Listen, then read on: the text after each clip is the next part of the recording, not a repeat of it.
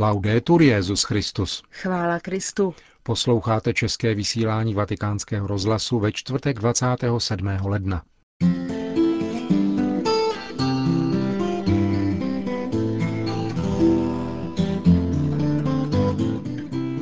O nezbytnosti pojmenovat problémy a vést o nich ve společnosti věcný rozhovor, píší biskupové České republiky spoluobčanům na závěr zasedání ČVK.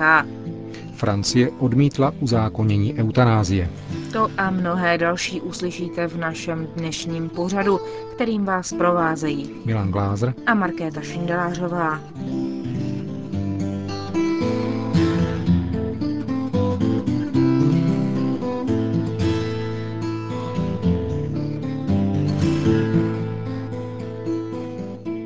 Zprávy vatikánského rozhlasu. Praha. Včera se v hlavním městě skončilo zasedání České biskupské konference. Společným prohlášením se biskupové Čech, Moravy a Slezska obracejí nejen k věřícím, ale ke všem spoluobčanům. Hned v úvodu poukazují na příčiny pocitu zklamání, jenž se vynořil po radosti, která zavládla obnovou demokracie a zdůrazňují, že nesklamala demokracie, nýbrž mnozí občané, kteří se zabývali vlastními zájmy a výhodami a přitom zanedbávali společný zájem. Mnohá politická jednání tak byla znemožněna, protože se věcná jednání změnila v nátlakové akce, v nichž chyběly argumenty. Jsme tím zneklidněni, konstatují biskupové, ale nepodléháme ani náhlým emocím, ani panice. Snažíme se vidět cestu, po které je možné výjít. Ve svém prohlášení dále píší, že nutnost reform je všem jasná a shledávají ve společnosti také základní ochotu k ním přistoupit. V souvislosti s tím proto prosí každého jednotlivce, aby si uvědomil svou zodpovědnost k celku a zdůrazňují, že je třeba správně nazvat problémy v jejich celospolečenském dopadu a vést o nich věcný rozhovor. Upozorňujeme, čteme dále v prohlášení, že je napováženou, jak se jedná v běžném životě, a zvláště, jak jednají ti, kteří mají být vzorem správného jednání. Je napováženou, když mluvčí lékařů vyhrožují postihem pacientů a považují je za rukojmí svého nátlaku. Právníci často přestávají hledat spravedlnost a znevažují sám pojem zákonnosti. Soudci se obávají rozhodovat a protahují spory do nekonečna. Někteří učitelé se více zajímají o své platy než o výsledky školství. Někteří rodiče se nezajímají o své děti, ty jsou pak zanedbané. Ztrácejí kredit ti státníci, kteří se zabývají populistickým sebevinášením a neřeší skutečné problémy. Pracovníci médií popisují mnohé spory neúplným a někdy i bulvárním spravodajstvím. V běžném životě sobecky škodí jeden druhému nekvalitní prací, přemrštěnou cenou, nezaplacením, zadržením mzdy a tak dále. Je však nutné dodat, že příčinou těchto jevů je celkový morální úpadek společnosti, jehož důsledkem je i rozpad a krize rodiny spolu s radikálním demografickým poklesem. Bez řešení problému těchto základních lidských pilířů a respektování zásad desatera samotné navržené reformy nepomohou. Cesta ke spokojenému životu, k bezpečí, ke vzájemné důvěře je však otevřená uzavírají své prohlášení biskupové České republiky. Měla by být postavena na právním řádu a jeho ukázněném dodržování, na vzájemné celospolečenské dohodě a na opravdovém zájmu jednoho o druhého. Píší biskupové spoluobčanům po skončení svého plenárního zasedání. Súdán. Obyvatelé jižní části Súdánu se vyslovili pro samostatnost. I když výsledky budou oficiálně vyhlášeny až v polovině února, z údajů referendových komisí vyplývá, že za odtržení od severu hlasovalo 99% obyvatelstva. Budoucnost však začíná od smíření mezi stranami, které spolu dosud bojovaly, komentuje výsledek referenda arcibiskup Cesare Mazzolári, Ordinář jeho sudánské diecéze Rumbek zdůrazňuje, že po rozdělení nastane pro celou zemi nesmírně obtížné období. Nový stát bude potřebovat podporu mezinárodního společenství, ale i soukromých investic. Jižní Súdán se totiž zařadí mezi nejméně rozvinuté kraje Afriky. Šest let relativního míru nevedlo k výstavbě silnic, škol a nemocnic, podotýká biskup Macoláry a upozorňuje, že existuje velmi mnoho výbušných otázek, které bude nyní třeba řešit. Ci sono tante cose coinvolte, anzitutto le risorse naturali. Existuje mnoho svízelných otázek, řekl vatikánskému rozhlasu biskup Rumbeku. Především přírodní bohatství, které se nachází zvláště na jihu. Jedna kropa, ale také uran, mramor, žula. Také zemědělské možnosti tohoto regionu jsou obrovské. Sever by to chtěl mít všechno pro sebe, anebo na tom mít zásadní podíl. Jakmile se však jich odtrhne od severu, stane se to všechno majetkem obyvatel Jižního Sudánu. Rozdělení rovněž nepřidá na cti vládě v Chartúmu, protože vyjevuje, že nebyla schopna učinit potřebné politické kroky k zachování jednoty. Nový stát se nyní musí sjednotit. Je potřeba smíření. Všechna zranění je třeba nechat stranou.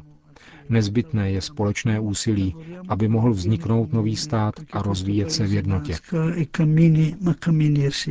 Italský misionář připomíná, že naléhavou otázkou bude také poskytnutí pomoci těm obyvatelům Jižního Súdánu, kteří se po letech vrátili domů a nyní žijí ve stanových táborech. Tato situace, poznamenává biskup Macoláry, musí být jenom přechodná. Církev nyní těmto lidem pomáhá, obstarává jim potraviny a vodu. Nemalý význam má súdánské referendum také pro zbytek Afriky. Biskup Rumbeku poukazuje na to, že zrod nového státu bude jakýmsi nadechnutím se svobody i pro jiné země černého kontinentu. Řím. Na dnešek připadá Mezinárodní den památky obětí Shoah, který je vyhlášen Organizací spojených národů. Tato památka, jednotlivá svědectví a historie bývají někdy popírány a zkreslovány, což považuje za zneklidňující jev, zejména v souvislosti s rozvojem internetu a komunikačních sítí, italská profesorka moderních dějin Římské univerzity La Sapienza Anna Foa, sama židovské národnosti. Sono contraria a un provvedimento legislativo jsem proti tomu, aby bylo popírání holokaustu trestné a nemyslím si ani, že je možné omezovat v tomto směru internet. Snad by byla možná nějaká kontrola. Myslím si, že činit z negacionismu trestný čin vede k tomu, že se z jeho vyznavačů stane jistý druh mučedníků a to by bylo absolutně špatně. Naproti tomu se však domnívám, že stojí za to a že je důležité kontrolovat pedagogy. A stejně jako se nesvěříme profesorovi matematiky, který tvrdí, že jedna a jedna nejsou dvě, tak nemůžeme svěřit žádnou výuku tomu, kdo říká tyto lži nebo vybízí k nenávisti. Říká profesorka Anna Foa v souvislosti s Mezinárodním dnem památky obětí Shoah. Manila. Známý bojovník za lidská práva, katolický novinář Jerry Ortega, byl zastřelen ve městě Puerto Princesa na jednom z filipínských ostrovů Palawan. Podle agentury Asia News došlo k vraždě už v pondělí 24. ledna. Za posledních 25 let v této azijské zemi zemřelo násilnou smrtí už 142 novinářů. Filipínští biskupové také nedávno varovali před vzrůstající kriminalitou a násilím, namířeným zejména proti novinářům, řeholníkům a řeholnicím a všem, kdo bojují za lidská práva chudých a sociálně vyloučených. 47-letý Jerry Ortega se aktivně účastnil kampaně na obranu domorodých komunit na Palavanu. Ve svých rozhlasových pořadech často hostil misionáře, zástupce křesťanských společenství, nevládních organizací a ochránce životního prostředí, kteří vyhlásili petici na záchranu jednoho z nejkrásnějších ostrovů Filipín. Palavanu totiž hrozí, že bude zničen těžbou. Velký projekt na ní už schválila centrální i provinční vláda. Palavan je obydlen domorodými kmeny Tagbanua, Palavaton, Tautbato, Molbok a Batak, jejichž příslušníci bydlí v malinkých vesnicích v hornaté části ostrova nebo podél pobřeží a živí se rybolovem nebo zemědělstvím. Dvě nadnárodní společnosti, Macro Asia a Celestial, už začaly otevírat doly a stavět na ostrově silnice. Petice za ochranu ostrova Palawan žádá vládu v Manile o přehodnocení zákona o těžbě z roku 1995, který umožnil vykořišťování ostrova, který od jak živa patřil domorodým kmenům. Havana. Nositel Sacharovovy ceny za svobodu myšlení za rok 2010, kubánský dizident Guillermo Farinas, byl včera zadržen spolu s 15 dalšími protestujícími v kubánské Santa Clara, kde protestovali proti vystěhování jedné rodiny. 48-letý novinář a psycholog Farinas založil v roce 2005 agenturu Kubakan Press, kde pod jeho vedením 10 lidí zveřejňuje opoziční zprávy.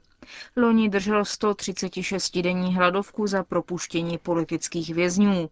Sacharovovu cenu od Evropského parlamentu obdržel loni v říjnu jako třetí Kubánec v historii. Před ním to byly v roce 2002 Osvaldo Paya a v roce 2005 Damas de Blanco. O nové vlně zatýkání kubánských disidentů hovoří Ricardo Nuri, mluvčí italské pobočky Amnesty International.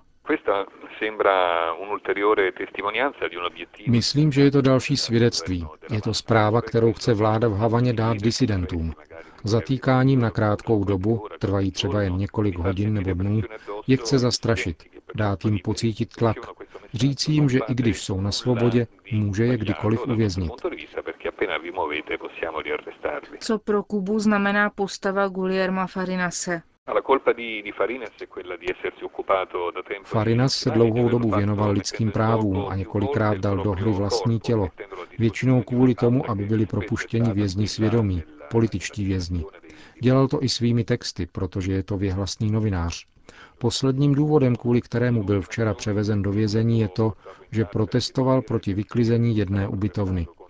Je to jasný důkaz toho, že vláda v Havaně se tyto osoby snaží zastrašit. Proč se stále zdá nedostatečným působení mezinárodního společenství na Kubu? Samozřejmě, když se mluví o Kubě, bohužel jde o hodnocení převážně ideologické povahy, za něž se platí lidskými právy. Tento přístup se musí rozhodně změnit.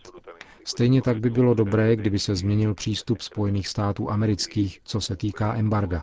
Udělat pár změn, drobné ústupky v některých opatřeních. Takhle je to velká výmluva pro vládu, která může říct, že to všechno nakonec není celé její vina. Říká Ricardo Nuri, mluvčí italské pobočky Amnesty International o současné situaci na Kubě. Francie. Francie odmítla zákon o eutanázii. Poté, co prezident Sarkozy prohlásil, že nepodepíše zákon, který schválila poslanecká sněmovna, vyslovil se proti také francouzský senát. Proti zákonu hlasovalo 170 senátorů, zatímco 142 senátorů bylo pro.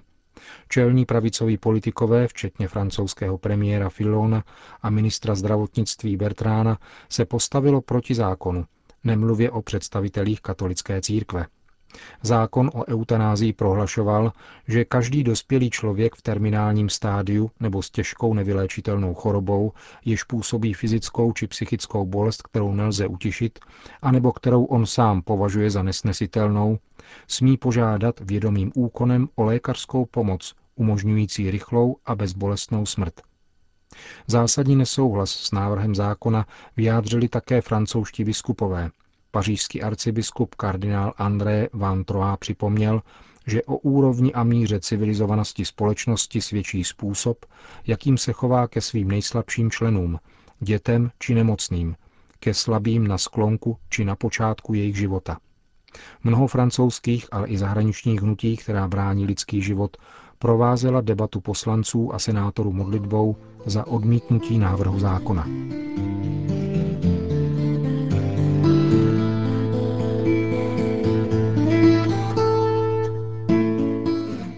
Končíme české vysílání vatikánského rozhlasu. Chvála Kristu. Laudetur Jezus Christus.